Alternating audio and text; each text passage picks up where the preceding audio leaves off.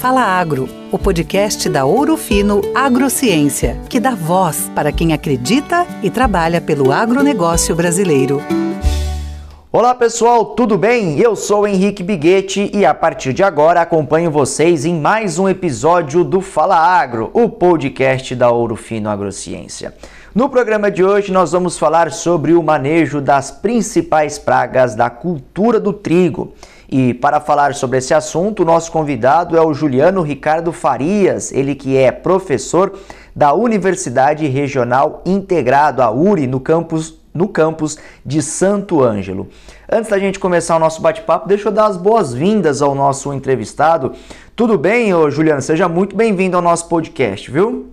Bom, uh, obrigado pelo convite, agradeço aí pela empresa em esse em participar né, do, do, desse podcast importante. Agora no, no nós estamos aí no, no período de pré-estabelecimento da, da, das culturas de inverno, aí, principalmente a questão do trigo, né? Uma cultura importante que vem cada ano retornando o seu status aí de importância que teve no passado, né? E com certeza a parte de manejo de pragas passa a ser fundamental aí para se atingir altos índices de produtividade. E o objetivo de hoje, né, esse convite aí foi realmente bater aí os principais pontos em termos de manejo das principais pragas da cultura do trigo.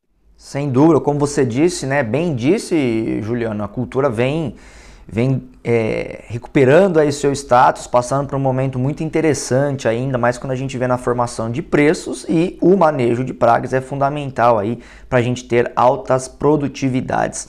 Ô, Juliano, e para a gente começar o nosso bate-papo, é, nos últimos anos a gente vê um, um, avanço das tecnologias né, no manejo de pragas, mas também um avanço das pragas. Né? Queria que você falasse hoje, no cenário atual, na, na, na sua visão, na sua experiência como pesquisador, como professor, quais são as principais pragas aí da cultura do trigo que mais tiram o sono dos triticultores? Bom, uh, de maneira geral e ao longo da história do trigo, nós tivemos, assim como nós uh, verificamos em soja, que é uma cultura que o pessoal convive mais no dia a dia, mudanças, né? Pragas que eram importantes deixaram de ser e pragas que não tinham importância nenhuma hum, ganharam espaço. E no trigo não foi diferente, né? Nós tivemos aí no passado aí a questão dos coroses extremamente importante pragas iniciais, né? Pulgões também, sempre os pulgões foram pragas importantes, e percevejo barriga verde com importância mais secundária. E com o passar do tempo se inverteu, coró, corós acabaram perdendo importância, até pelo uso mais rotineiro de tratamento de semente, e os percevejos ganharam importância aí na cultura do, do trigo. E também temos a questão das lagartas aí que acabam oscilando ao longo dos anos, né? Uh, climas mais quentes aí acabam favorecendo até a Espodoptera frugiperna, né, que é a mesma lagarta do cartucho do milho, e eventualmente a lagarta do trigo, né, conhecida como pseudalete aí, também uh, podendo acontecer. Mas uh, nos últimos anos as pragas que se têm destacado são os sugadores, né? Aí nós vamos pegar especialmente pulgões, voltaram a ter grande importância, e percevejo, percevejo barriga verde especialmente aí, desse grupo aí de que é o, as duas espécies, né, o furcatus e o melacanthus. Aí voltando a ter importância. E agora, recentemente, corós, né, que também tinham desaparecido e voltamos a ter em alguns casos aí pontualmente ataques de corós e voltou a ser preocupação aí depois de anos no anonimato, vamos dizer assim. Legal, bacana. Ô, Juliane, dentro do que você destacou, eu anotei aqui dos sugadores, os pulgões, os percevejos, os corós. É, como identificar a presença dessas pragas nas lavouras? Quais são aí os principais sintomas que o produtor pode se atentar para tentar identificar então a presença delas no campo? Uh, bom, se nós fizermos um, um resumo aí delas desde a fase inicial e final. O corós, basicamente, nós vamos ver mortes de plantas, né, em reboleiros especialmente. E daí, a, a partir do momento que começa a ver plantas em reboleira morta, vai ter que se abrir trincheiras. E normalmente o que tu vai verificar são raízes consumidas ou a planta inteira. E a presença de corós tu vai achar daí a partir do momento abre trincheira. Né? Pulgões, e o próprio percevejo. Pulgões é muito ligado na fase inicial. A, tu vai ver uh, sintomas de, de, de, do, do VNAC, né? Isso é distinto de cultura para cultura. Quando ele pega muito na fase inicial, nós podemos ter transmissão, e daí tu vai ter diferenças da aveia para o trigo, para o triticale, a resposta da cultura é diferente. Mas basicamente há uma mudança de coloração geral aí, cada cultura vai reagir de uma maneira. Quando for VNAC e pela própria presença do pulgão, que é uma praga facilmente identificada pelo produtor. Percevejos, normalmente vai ver aquelas marcações muito parecidas com o que o pessoal vê no milho, né? Aquelas pontuações em sequências, quando for na fase inicial. E lá no final nós vamos ver, uh, a, a, podendo ver a morte da, da espiga ali, né? Uh, inteira, se ele pegar mais no início da elongação, ou eventualmente parcialmente a morte da espiga no final. Uh, e de maneira geral, pulgões, né, que é a parte final da cultura também eles podem pegar, tu vai ver pela presença dele basicamente nas folhas e na, na espiga lá no final, também mais pela presença. Então, basicamente, nós vamos ter aí corós sintomas, vai pelos sintomas. Uh, perceveres quando é na fase inicial é muito mais fácil achar os sintomas dele, quando é no final é a presença dele, tu vai ver facilmente, e pulgões muito mais pela presença, né? São pragas bem distintas em termos de de, de, de, morfologicamente. E lagartas pode haver uma confusão aí entre espodópteras e, uh, e pseudaletia, né? Pseudaletia é uma, é uma lagarta que se protege muito durante o dia, inclusive durante o monitoramento nós usamos pequenas tábuas no meio da lavoura, né? E daí ela acaba se escondendo, ou se tu virar torrões, ela vai estar escondida durante o dia e ela corta as espigas do trigo, basicamente, enquanto que a espodóptera pode eventualmente cortar, mas principalmente desfolha, vai causar mais desfolha na questão do trigo. Tá? Ô, Juliano, como a gente disse no começo desse nosso bate-papo, o, o, trigo vem passando por um momento muito interessante de bons preços no mercado. E quando a gente fala dessas pragas aqui, embora são pragas de morfologia distintas, como você já bem colocou, mas em relação a potencial de dano, elas têm ali um potencial similar de dano. Eu sei que isso não é uma receita de bolo, vai variar do nível de infestação de uma lavoura para outro, pra, para outra, mas você consegue passar ali um, um panorama para o produtor ter ideia uh, do problema que isso pode acarretar na cultura e do prejuízo que isso também pode trazer? Uh, sim, dá, dá para dar uma estimada. Eu acho que uh, Outras culturas, dependendo da praga, nós podemos chegar próximo de 100% de perda. No trigo é muito difícil isso acontecer, salvo exceção de alguma área com infestações altíssimas de corós, que é algo que nós não temos mais por anos aí. Hoje, normalmente o coró vai ser perdas em reboleira, e daí depende aonde ele pegar a reboleira 100% de perda, né? Mas na média da lavoura não chega a isso. E na questão de, hoje, como pragas principais, nós pegarmos sugadores tanto o, os pulgões como percevejo, né? Aí varia bastante, mas assim, o que, que é o maior risco hoje para o produtor? É pulgões com transmissões de virose. Aí tu pode chegar a perda de quase 50%. Facilmente, porque a virose realmente ela impacta negativamente aí na produtividade do trigo. Agora, quando não há transmissão de virose, nós vamos ter perdas aí entre 5% e 10%.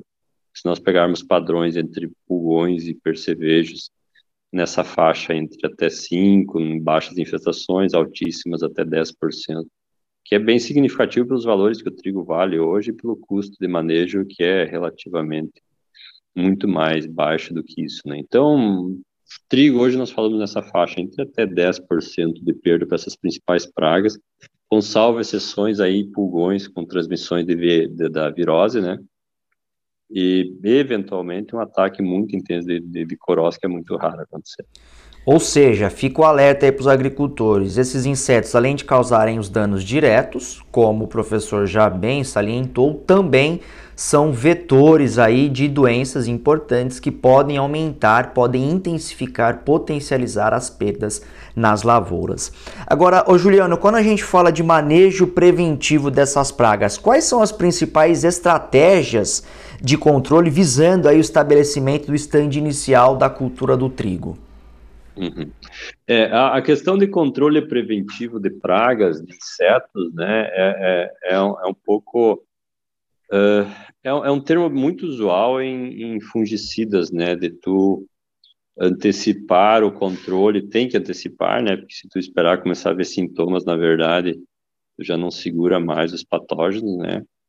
O progresso da doença, como é dito, e insetos é menos comum. Aonde nós temos controle realmente preventivo é o tratamento de semente. Esse não tem como esperar e tratar a semente, ou seja, esse realmente dentro das estratégias de, de manejo de, de, insetos é a estratégia preventiva que nós temos. Então, hoje tratar a semente de, de trigo é quase que uma obrigação, né? Não tem como tem coisas que tu não consegue remediar com tanta eficiência como no caso se eu tiver um ataque de pulgões iniciais que vá me transmitir VNAC desde cedo, não tem, né? A grande parte se resolve via tratamento de semente e isso é uma estratégia preventiva.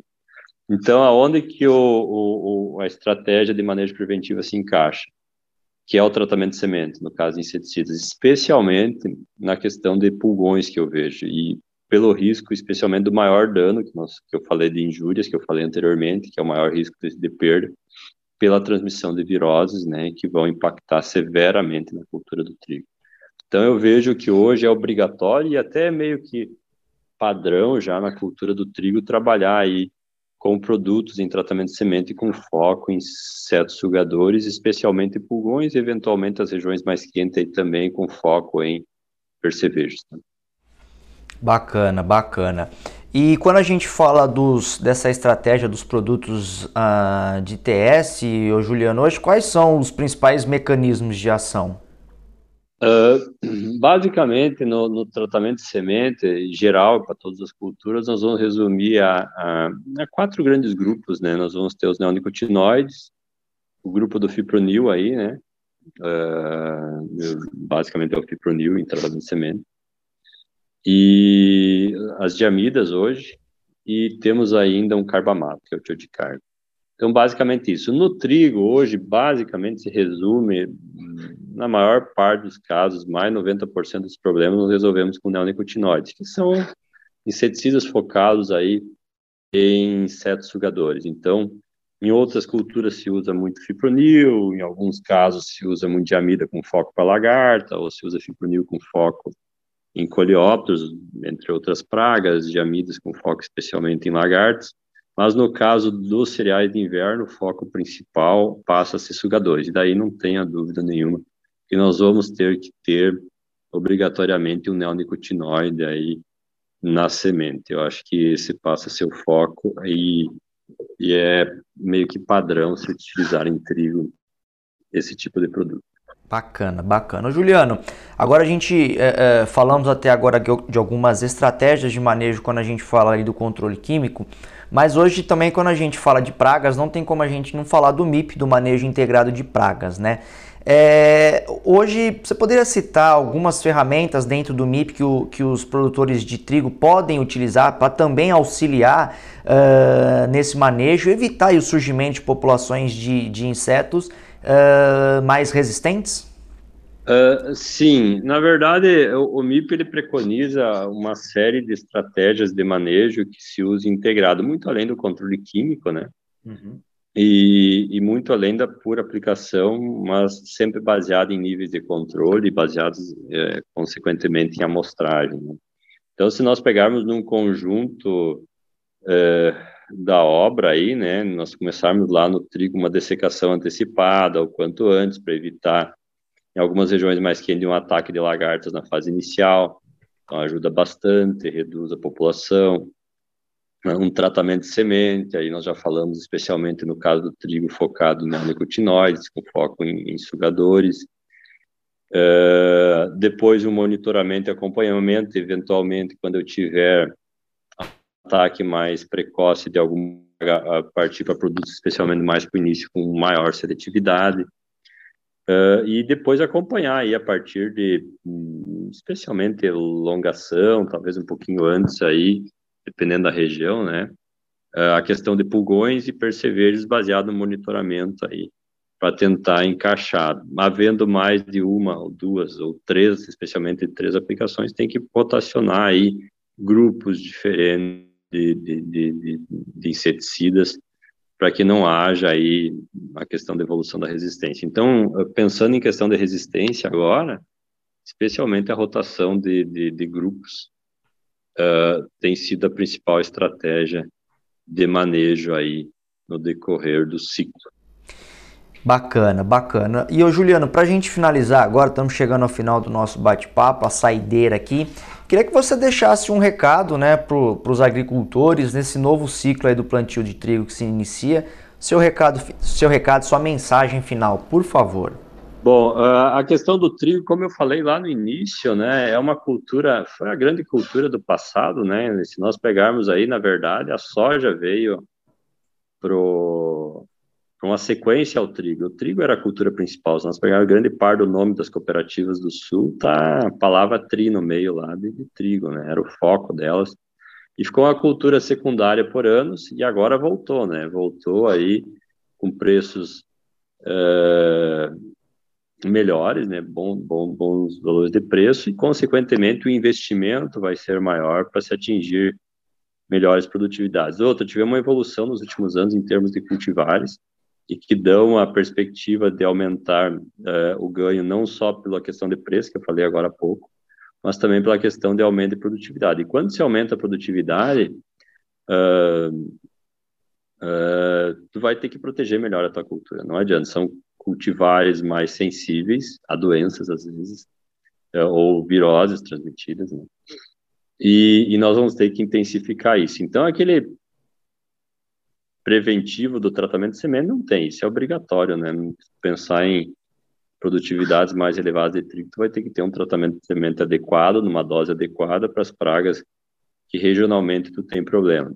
E depois um acompanhamento da lavoura, um monitoramento mais intenso, né, de pulgões e percevejos, e eventualmente, quando aquecer, né, também de lagartos. Então, acho que como uh, dica geral é obrigatoriamente um bom tratamento de semente, e posteriormente o monitoramento da lavoura e acompanhamento dentro das possibilidades entrar com inseticidas adequados aí para as pragas que venham ter. E atenção aí, porque quando é para produzir 40, 50 sacos por hectare de trigo, é tranquilo. Agora, produzir 60, 70, 80 sacos ou mais, né, como algumas regiões conseguem atingir, eu tenho que ter um refinamento das estratégias de manejo aí, seja de doenças ou de pragas. Bacana, fica o recado final então do professor na busca aí por esse refinamento do manejo estratégico das pragas na cultura do trigo, na busca, claro, sempre pelas maiores produtividades. Juliano, obrigado pela sua participação, pelas suas informações. Fica, as, as portas ficam abertas para que venham mais vezes. Um forte abraço para você.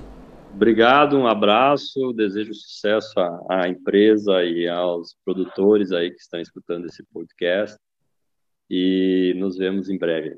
Bacana, nós vamos ficando por aqui, mas você pode rever esse e outros episódios acessando as principais players. Procure lá por podcast Fala Agro, que você vai ouvir esse e outros episódios, ou então acesse o nosso portal ourofinoagro.com.br barra canal traço digital. Não deixe de curtir e compartilhar os nossos conteúdos nas redes sociais. Muito obrigado pela sua companhia, um forte abraço, até a próxima.